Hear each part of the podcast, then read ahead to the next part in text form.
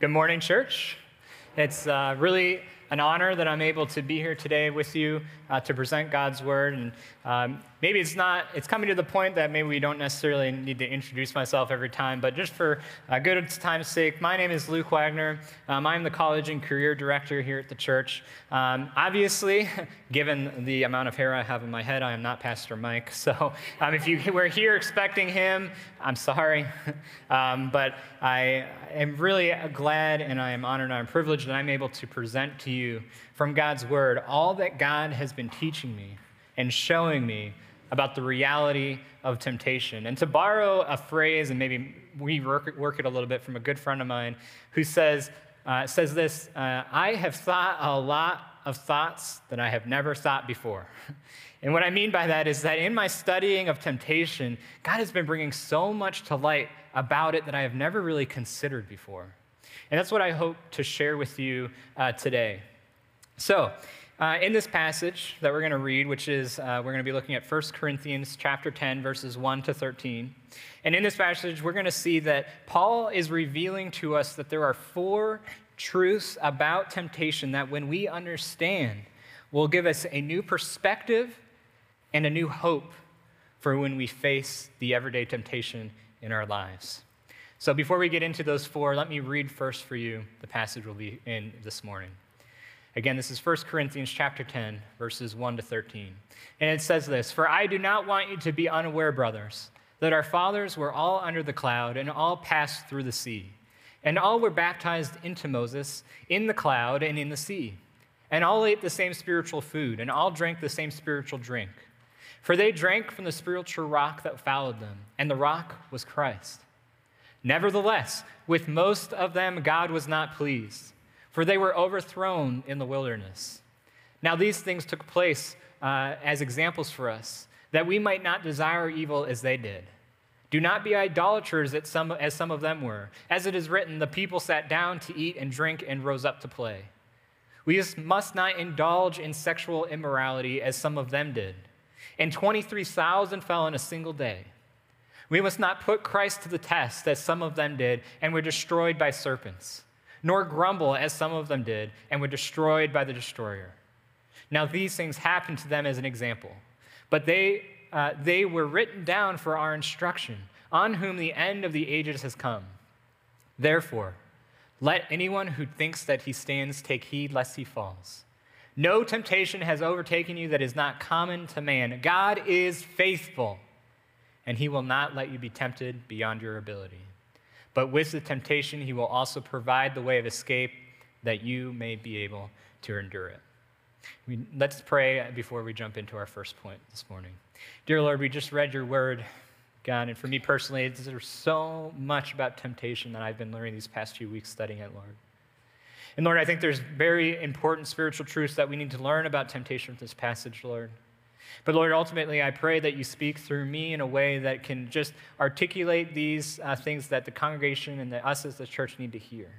Lord, I pray that you remove um, me from the equation and you just speak through me. And God, as we look at this idea of temptation, I pray that we can be open and honest with ourselves. Lord, I pray that we don't try to make excuses and think that we don't struggle with these things, that we don't need these truths and these concepts, Lord, but that we can be honest with ourselves and know that we need you. And Lord, we pray this in your name. Amen. So, have you guys ever heard of this quote? Those who do not learn from the past are doomed to repeat it. Uh, we, even if you haven't learned or heard of this quote before, the context and the subtext of what it's uh, trying to say is very clear to us, right? It's saying you need to learn from your past mistakes so that you don't do them again, even in the present or in the future. You learn from what you've done, and you learn from it to not do it again. Now, I personally, in my life, am in the middle of the consideration of this quote, as you can see from this picture. okay? So, uh, um, uh, as you can see in this picture, I made a mistake. Uh, I, Uh, I thought I was pretty cool, but really I'm just here uh, in this big old splint. Um, and this happened because I made a mistake. The mistake was, and I'm unfortunate, it's unfortunate that Jake isn't here this morning because Jake, I was skateboarding with Jake Laudermilk, and I was, yes, I know, skateboarding. And my mistake was thinking that my 27 year old body would be able to withstand the pain and the difficulty of skateboarding. so, and I didn't even break my arm doing anything particularly interesting. Like I wasn't doing a gnarly 360 uh, kick flip off of like a 10 foot vert gap or whatever, what the kids say. I don't know. Not even close, right? I, instead, I was just going up a slight three inch hill, rolling back. And as I was rolling back, all my weight was on the backside of me. So when I leveled out, I fell like this. And wouldn't you know when you put your arm out like this and you land and all the pressure goes right onto your palm, it goes up your arm and connects right here to the inside of your elbow. And I fractured my elbow um, because I thought I was going to be pretty cool, but in fact, I was not. So I made this mistake, and now I've learned a few things from this mistake looking back on it. Number one, I am not nearly as cool as I, thought, I think I am. Uh, in no way am I, am I as cool. And in fact, it's, I think it's funny in this picture that I'm like putting on this brave face and whatever, you know, I'm flexing, but I mean, it's all betrayed by the fact that no, Luke, you're not very cool. You broke your arm, not even doing anything very cool on your skateboard. So I'm learning from that. I'm learning from that mistake. I'm also learning um, that I'm not very good at skateboarding skateboarding, right? Uh, it was just a simple three inch little dip down onto the ground, and I totally biffed it. And the last thing that I'm learning uh, from this mistake is that I uh, probably, uh, and this is like the biggest thing I'm learning from the mistake, is that maybe I shouldn't do it again. I mean, because to this point, I still haven't stepped foot on the skateboard again. I broke my arm, I don't know, maybe like three months ago now, and since then I've never stepped foot on the skateboard again. And um, so I'm learning from this mistake, and I'm possibly learning from it by saying, you know what, maybe I won't skateboard anymore, maybe it's not for me. But in reality, uh, and I said this first, but Lauren, you're here now to hear it. I probably will step foot back on a skateboard again. it's probably an inevitability, it will happen. But at the very least, I can learn from my mistake and try not to break my bones again, right? I can at least know that I need to take it easy a little bit more. I need to not try to show off so much and just play it cool and just be safer, right? So I'm learning from a mistake in that area. But See, Paul is also using the same concept of learning from your past so that you don't make the same mistakes today. And he's doing that so that he can show us this first truth about temptation. And this first truth is this that our relationship with God does not exempt us from temptation. Now, I say that, and you're like, yeah, Duh. um, I know that to be true. In fact, I know that to be true because of my own circumstances, right? Because you came here this morning and you can be saying, Yeah, I have a relationship with God, but even getting here, I was tempted. There was somebody sitting in the left lane on the highway and he wouldn't just move over, right? So I was tempted to just wail on my horn, roll around him, and cut him off, right? Or maybe you woke up this morning and the kids or your husband uh, notice I didn't say wives, were dragging their feet. they, they wouldn't get going, and it took everything in you to not be tempted to just fly off the handle at them, right? So we know this truth to be true of our lives that even though we have a relationship with God, it does not exempt us from temptation. But, for, uh, but Paul is still making this point very clear in this passage. And we'll see that when we really consider the ramifications of this common and understandable truth, we'll see that it leaves us asking a question that the following three truths will answer. But before we get to that question, let me show you what Paul is doing by telling us to look back and learn from the example of Israel. So, Specifically, in the first four verses, Paul is calling us to learn from the mistakes of Israel made in their history. And specifically, he's calling us back to remember the 40 years of Israel's history when they were in the wandering around in the wilderness after God uh, uh, was able to liberate them from Egypt. Right? We know that story. We know that God uh, provided for them in that he, he provided that, uh, the liberation from Egypt. And then he points out four specific ways specific ways after that happened that God was providing for them and blessed them. And in doing so, he is reminding us that we too receive those same provisions and those same blessings from God. So, first, he points out for us that God provides direction. We see in those first four verses that he's uh, giving us this example of how God directed Israel in the wilderness. We read and we see that he's referencing to the fact that Israel was directed by God, not through some kind of handwritten note written, scribbled on a napkin, right, that kind of has like a few landmarks, kind of hard to understand, nor did God give them direction by saying, uh, giving them a list of really weird directions that you might hear from like your uncle or something when he says, like, oh yeah, just go three miles down the road. At the hay, st- hay bales, just turn right. You'll find, follow all that all the way down. There'll be a stone that looks like a little bit of a turtle when you really squint at it, right? But then follow the cloud in the sky that looks a little bit, you know, like a mermaid, and then you want to follow the road down a little bit more. You'll hit a Wendy's, turn a left, and you'll know it when you see it, right? That's not the way that God provides direction in our life. And what Paul is pulling out for us is that God, for Israel, was directing them physically with them. He's drawing out this idea that Israel was being directed by God by a pillar of smoke by day and a pillar of fire by night.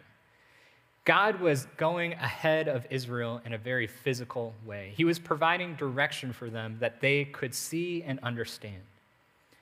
Now, for us today, uh, we obviously are not being directed by a pillar of smoke of day and a pillar of fire by night. Admittedly, that would be pretty awesome, although there would probably be a lot of burned cities and all sorts of things going around. Uh, but it would be awesome. But unfortunately, that's not how God directs us. The way that God directs us today is that He gives us His Word. He gives us His Holy Spirit that indwells in us. And those things help direct us and understand where God wants us to go. So God provides direction for Israel, and He wants us to know that He provides the direction for us in our lives as well. Second, we see that God provides protection. And the example that Paul is bringing up for Israel is that God protected Israel. After he was leading them away from Egypt by the pillar of smoke by day and fire by night, they come to the banks of the Red Sea. And what you see from the story is that Pharaoh realizes his mistake by letting the Israelites go. And he says, No, I need to have, that's a lot of free labor that I just let go. I need to bring them back and put them back in slavery. So he sends his army after Israel. So Israel finds themselves at the banks of the Red Sea. They look over their shoulder. They can see that the army is coming and bearing down on them. And they cry out to God, God, protect us. We need help. And what does God do? Well, we know that He opens the sea and allows them safe passage through the sea. He provided them with protection. And for us today, we can also see that God provides us with protection. If we just take a moment and consider uh, that there is probably many areas in our lives that we could see God's hand in our lives, and God was protecting us either physically, emotionally, or spiritually. We can pinpoint those areas in our lives where God was showing us protection and bringing us through something that was really difficult and protecting us from it. Then finally, Paul is drawing out that God provides for physical needs as well. I mean, we know the story after they crossed the Red Sea and they were in the wilderness. They said, Okay, great, you've helped us, you've protected us, but now we're just in this wilderness wandering around. I'm hungry. I'm thirsty. There's 600,000 plus of us. How are we supposed to fend for ourselves? How are we supposed to find the food to sustain our life? And God hears that. And He says, Okay, you know what? You're hungry, you're thirsty, I will provide it for you. And Paul, in those first four verses, references the manna from heaven, right? And one of the uh, things that one of my good friends const- uh, often uh, reminds me of is that manna literally means, what is that? Right? So God was saying, hey, you know, God is showing them that literally He's providing for them in such a miraculous way that they can't even really understand what's going on. But God is providing for the physical needs. He also provides for their physical need of thirst, right? And Paul is referencing uh, the time where Moses hits the rock and water comes pouring out of it. And that's only one instance in which God provided them with water. I think what Paul is really trying to say is that throughout the 40 years that they spent in the wilderness, God was consistently providing for Israel's needs. And for us today, I think we, it doesn't take much to consider how God helps us with our physical needs. I mean, even as an American, eh, even as Americans, we take just a half a second and we wouldn't even, we just scratch the surface on the way that God provides for us. I mean, He provides the most simple of things, right? He provides the food that we eat, the water we drink, but He also provides the works, the work that we have, the house that we live in, the family that we enjoy, the church that we come to. He provides for these physical needs, just as He did for the Israelites. And then finally, He says that God provides for their spiritual needs. Now, what's really interesting about Paul's writing here when he's referencing Israel in these first four uh, verses is that he's using some very interesting New Testament language. I mean, you see that he's talking in reference about baptism and communion and talking about the elements of the, of the bread, the wine, and the water, right? We see him making reference to these things. And that's not because uh, this is the way that Israel would have understood it, But he is using this language so that we, on this side of the cross, New Testament believers, can understand that God was relating and uh, was meeting the spiritual needs of Israel in the same way that he does for us. See, let me explain really quickly is that when he says that they were baptized unto Moses, what he is saying is that um, in the same way that we are baptized into the family of God, it's our public uh, proclamation that we, are come, we have decided we are going to become a part of God's uh, family and he has accepted us. That's what he's saying that uh, was offered to Israel. That they were baptized into Moses and thus they were becoming a part of God's family. And then this picture of communion, you know, we take communion uh, here at church to remember the sacrifice that Christ made, to remember his grace, his mercy, and the fact that he provides for us spiritually, and then he provides for us for, of salvation through his son, Jesus Christ. So, in the same way, Israel was looking forward to that eventuality, and Christ is the reason that they were saved, is the same reason that we are saved. They were simply just looking forward to Christ's sacrifice as we look back. So, in all of these areas, Paul is reminding us that we are not just to look at this example of Israel and look at them and say, oh, you know, these Israel, Israel is their own entity. They made mistakes. What can we learn from it? No, he's trying to draw a connection between us and them. He's trying to do this so that we can have an understanding that, be, uh, because, have an understanding of what he says next in verse 5. In verse 5, he says that uh, they nevertheless failed. They nevertheless were not pleasing to God's eyes, and many of them fell. And this leads us to the conclusion uh, and the example that no matter how close we are to God, we will still be tempted.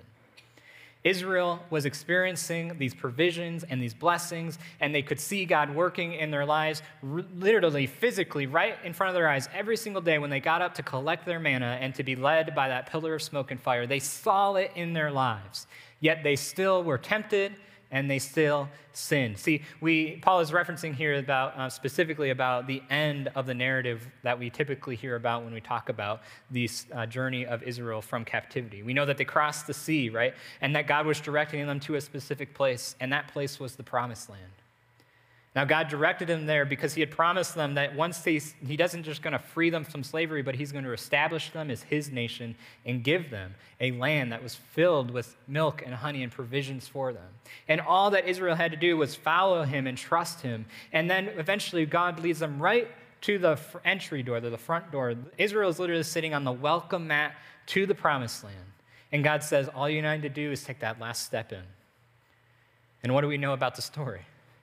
When we know that instead of taking that step in, Israel decides that no, we're not going to trust you anymore, God.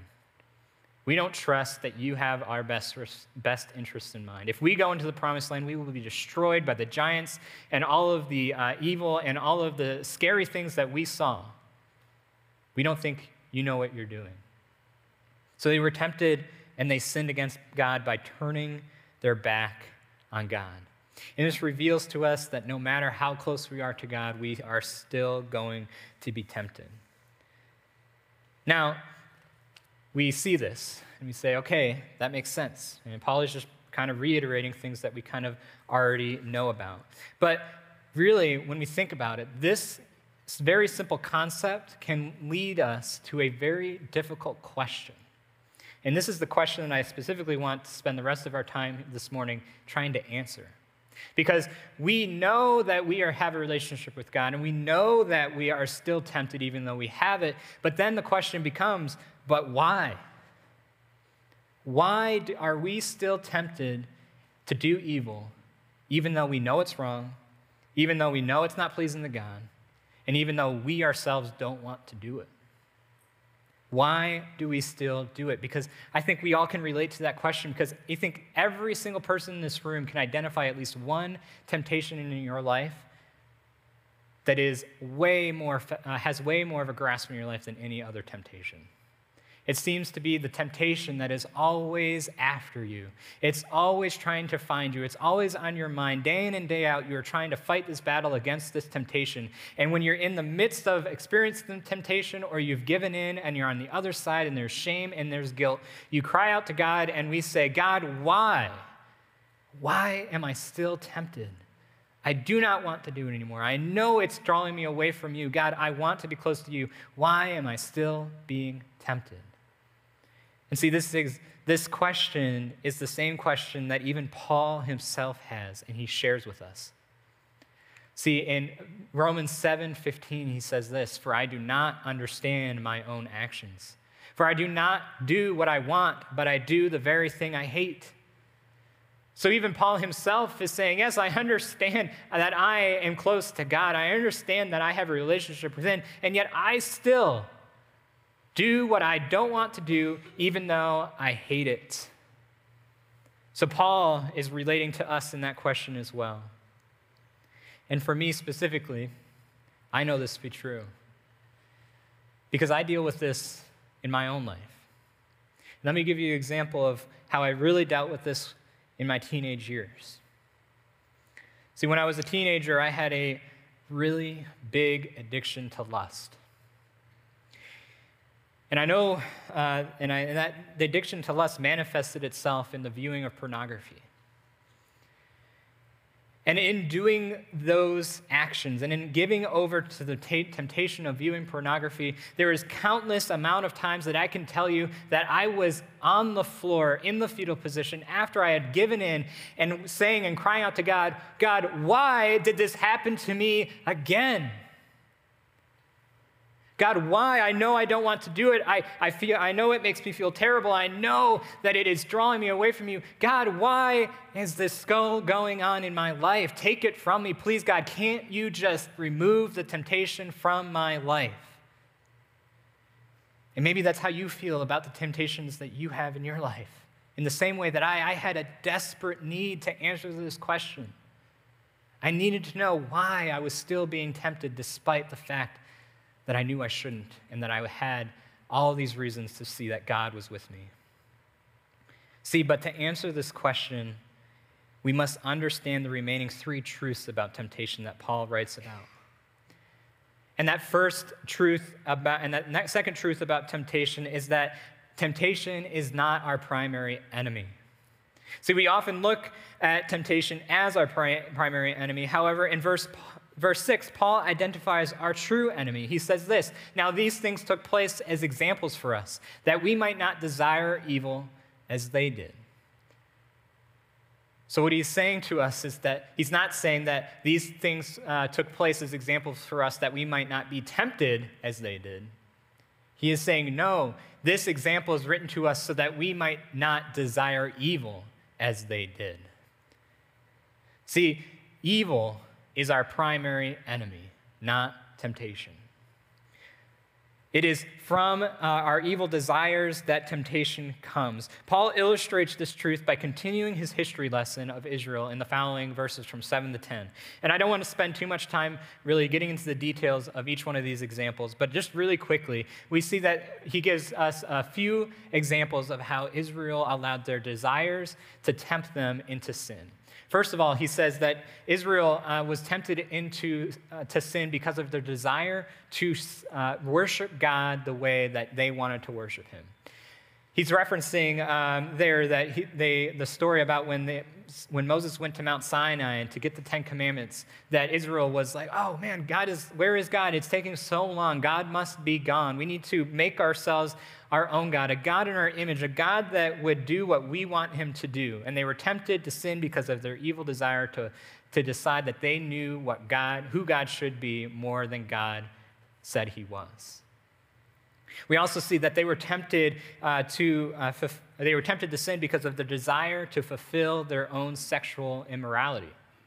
You know, in that story, we, uh, in that reference in those verses that Paul is bringing up, he's referencing the fact that they had a desire to fulfill their sexual desires, and in doing so, they went over, they went to other nations. They did all sorts of profane and terrible things um, with the other nations sexually, and it caused great amount of pain and destruction in their lives.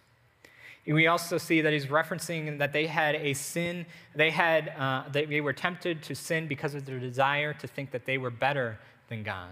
See, he's referencing the idea that Israel tempted God. And what that means is that Israel was trying to push God as far as he would go before he would push back. And in essence, they're saying, I'm going to push God and try to make him into who I want him to be. I'm going to push God and try to think and say, and in doing so, I'm pushing him to because I think I know what is best. And then he also references the idea that they grumbled.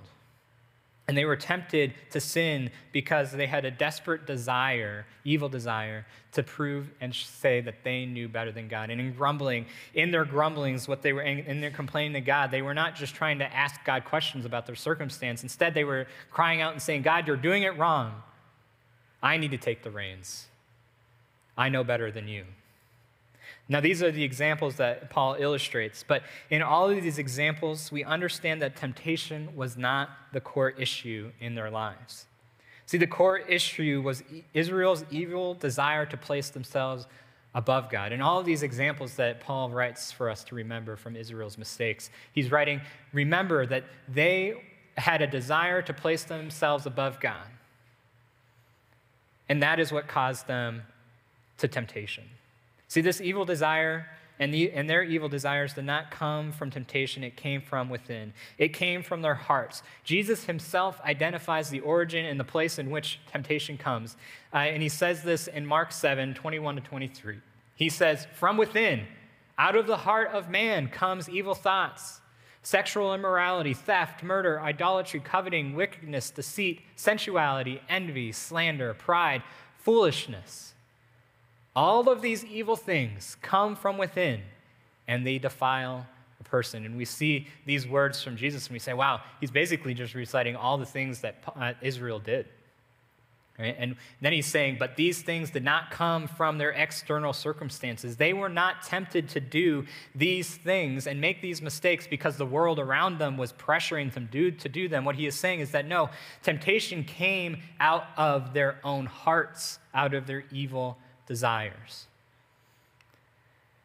See, in our lives, we often view temptation as the problem, right? But temptation is not, is temptation is our sinful hearts creating opportunity for us to fulfill our evil desires. So we often view temptation as the problem to overcome. And we think that if we can only uh, keep ourselves from it, then that would uh, be able to that would be able to help us be able to overcome temptation so what we do is we say and we set up barriers in our lives and we say you know if only i don't go on the computer at this certain time of the day then that means that temptation won't take hold of me or if I just separate myself from the friend group that causes me to gossip or cheat or lie or be lazy at work, then if I just separate myself from them, then I won't be tempted to do those things anymore. Or we say, uh, if I just make my life so busy that temptation has no opportunity to arrive in my life, then that will keep me from temptation.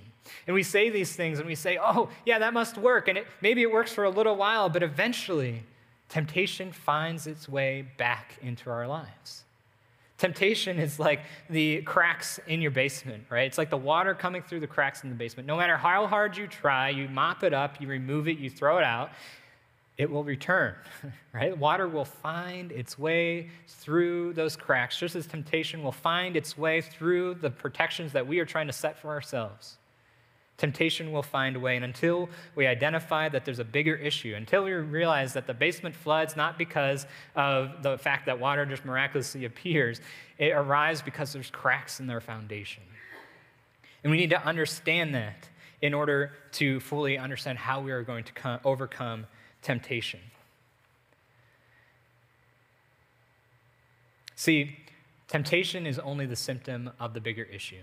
And that bigger issue is our evil desires. Our evil desire and temptation is not what causes us to sin, as we said. We do not sin because of outside forces. No, instead, we sin because of our evil desires. We sin because we want to sin. It is innate in us to want to rebel. It is innate in our hearts, our evil desires to sin. We sin because we want to sin. Jeremiah says in his writing, in Jeremiah 17 9, he says, Our hearts are deceitful above all else. Who can understand it? What he's saying is that we don't even understand the fathoms in which how deep our evil desires go. We cannot understand how deceitful and evil our hearts are. James kind of frames this idea in a similar way, where he says in James 1:14, he says, But each person is tempted when he is lured and enticed by his own desire. Then desire, when it has conceived, gives birth to sin, and sin, when it is fully grown, brings forth death. James makes it clear that it is our desire, it, our desires bring forth temptation, not the other way around. And again, I want to stress this again that it's not the external, external pressures that tempt us. It is actually our desires that are seeking those opportunities that for us to sin. It comes from within. So we ask the question, right? We ask, so why are we continuously be tempted even though we are believers? Well, it is because we are continually tempted because we are not fighting, because we are fighting the symptom, not the, the, the disease. As I said, we can often try to put up all sorts of barriers. We try to put barriers up for ourselves so that we don't become tempted. But what we, in doing so, we're only fighting the symptom and not the root cause. But then we, we ask the question then, okay, it's, it's not out external pressure, it's coming from our evil desires in our hearts. So then can we just take all the effort we have to try to avoid temptation and then move it into trying to change our hearts? Is that possible? Is that what God is calling us to do? Well, the resounding question to that question is what are we to do and can we change our heart is a resounding no. No, we are not strong enough in our own ability to be able to change our hearts. Remember what Jeremiah said, right? He's, he says that our hearts are deceitful above all else. Who can understand it? If we can't even understand the fathoms in which how deep our desires go, how deep our evil desires go, how would we ever have hope to be able to change them? Now, to answer this question, we look to our third truth about temptation, and that is um, temptation must be given over to God. See, we know that in of ourselves we would be lost to temptation, succumbing to every one of our evil desires. But Paul does not leave us in this hopeless state. You know, we, we think, okay, well, we can't change our desires at all, so what reason is there to do anything if nothing can be done about it? But Paul doesn't want us to just uh, take this heed and say, oh, it's all is lost. No, he offers hope. So he reveals in verse 13, he says this, but God is faithful, and he will not let you be tempted beyond your ability. But with the temptation, he will also provide the way of escape. See, we are not strong enough to overcome, overcome temptation that our evil desires create in us. But God is promising us that if we look to him, he will provide us with a way of escape. Now, as I sometimes when you read scripture, there's usually some things that can really stick out to you. And as I was reading this verse and really trying to understand what he's saying, there's three words that Paul includes that really that really stuck out to me. And they're really three awesome words that we need to hold on to. And those three words are these that God is faithful. Do we believe that, church?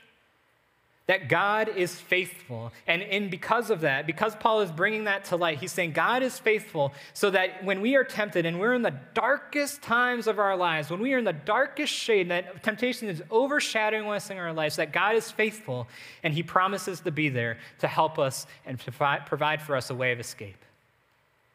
It means that when we are not strong enough to resist temptation and our own defenses that we have built up in our lives inevitably crumble to the ground, that He is faithful and that He is there offering us a way of escape.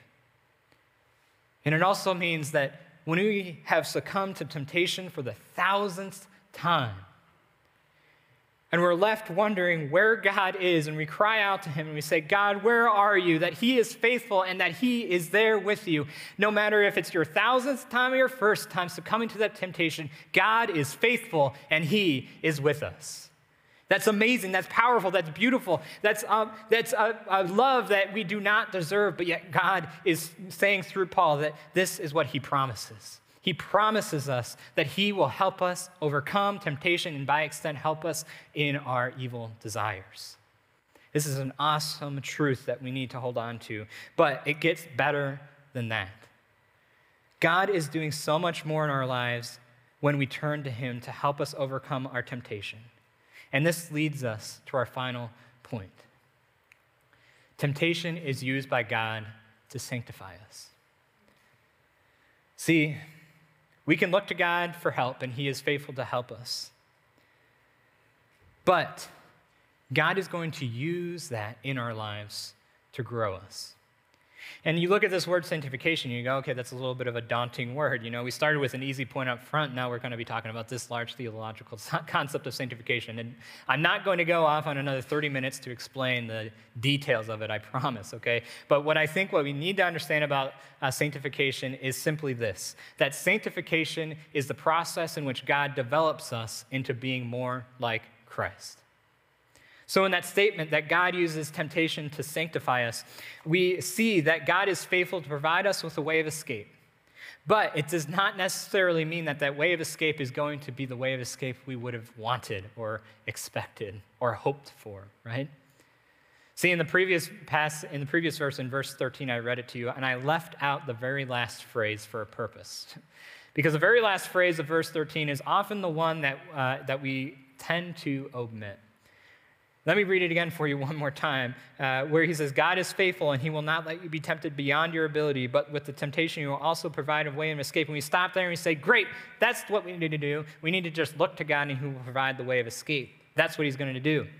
But then he goes on in the last phrase and he says, That you may endure it. And that it that he's talking about is the temptation. So, in our minds, we might think when I call out to God and I ask Him to provide for me a way of escape, what He's going to do is that He's just going to open up the exit door that's standing right here next to us, and all we have to do is sidestep out of it. That all we have to do is ask Him that for uh, Him to take away the temptation, and then He will open up the next opportunity for us to leave it. That He'll just take it away from us. But Paul is saying that the way of escape that God will provide for us is not the way that we would hope or expect.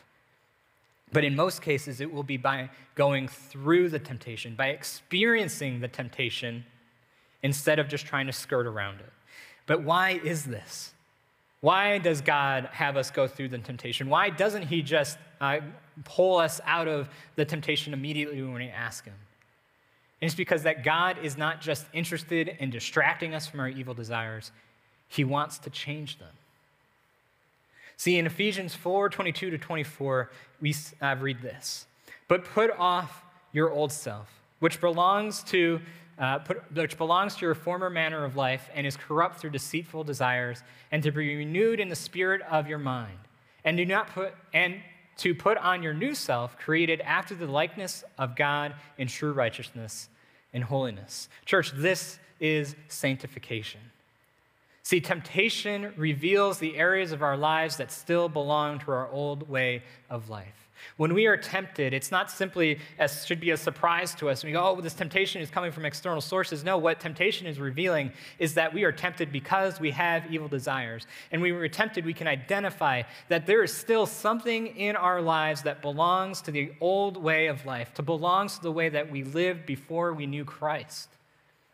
And God is using that temptation to draw those things out of us. I mean, so often we don't want to believe that we have problems. We don't want to believe that we have evil desires. But if, when we're tempted, that's God saying, no, you actually do have problems. And it's not just the temptation that's the issue, there's a deeper core issue that is being revealed here because you're being tempted.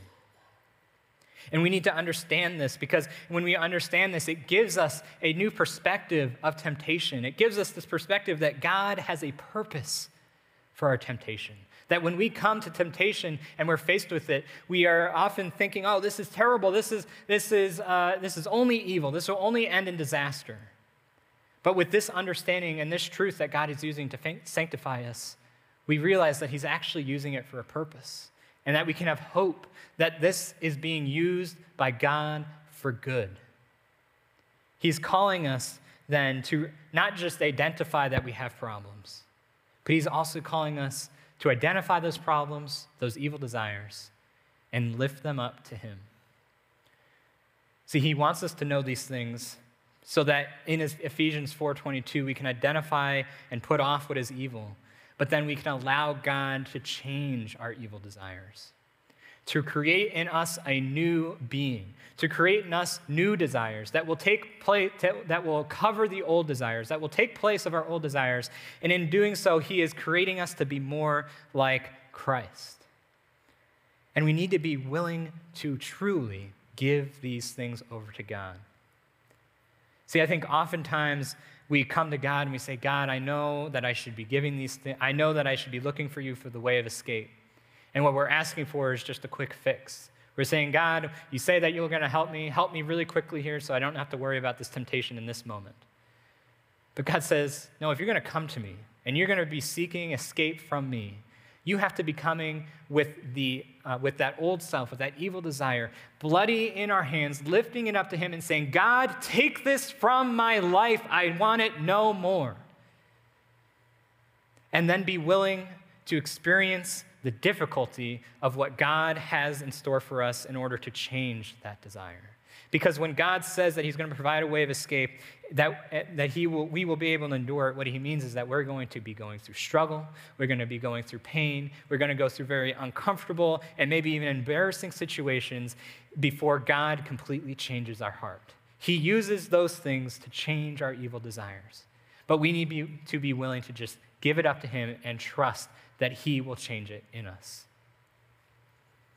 See, this morning we have a lot of maybe old and new concepts of temptation that maybe we already knew. But for me, reading this passage and understanding it really brought to light this reality that if we understand some of these concepts of truth, it will really help us when we are faced with temptation in our lives.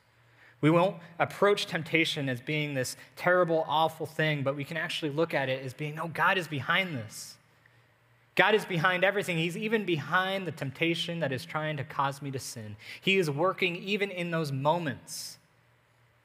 And in doing so, He's providing us and He is faithful. He is showing us His faithfulness. He is promising us that we can overcome temptation with His help if we just come to Him and offer up our evil desires and allow Him to change it. So I hope this morning that uh, you will at least leave with a renewed uh, perspective of temptation.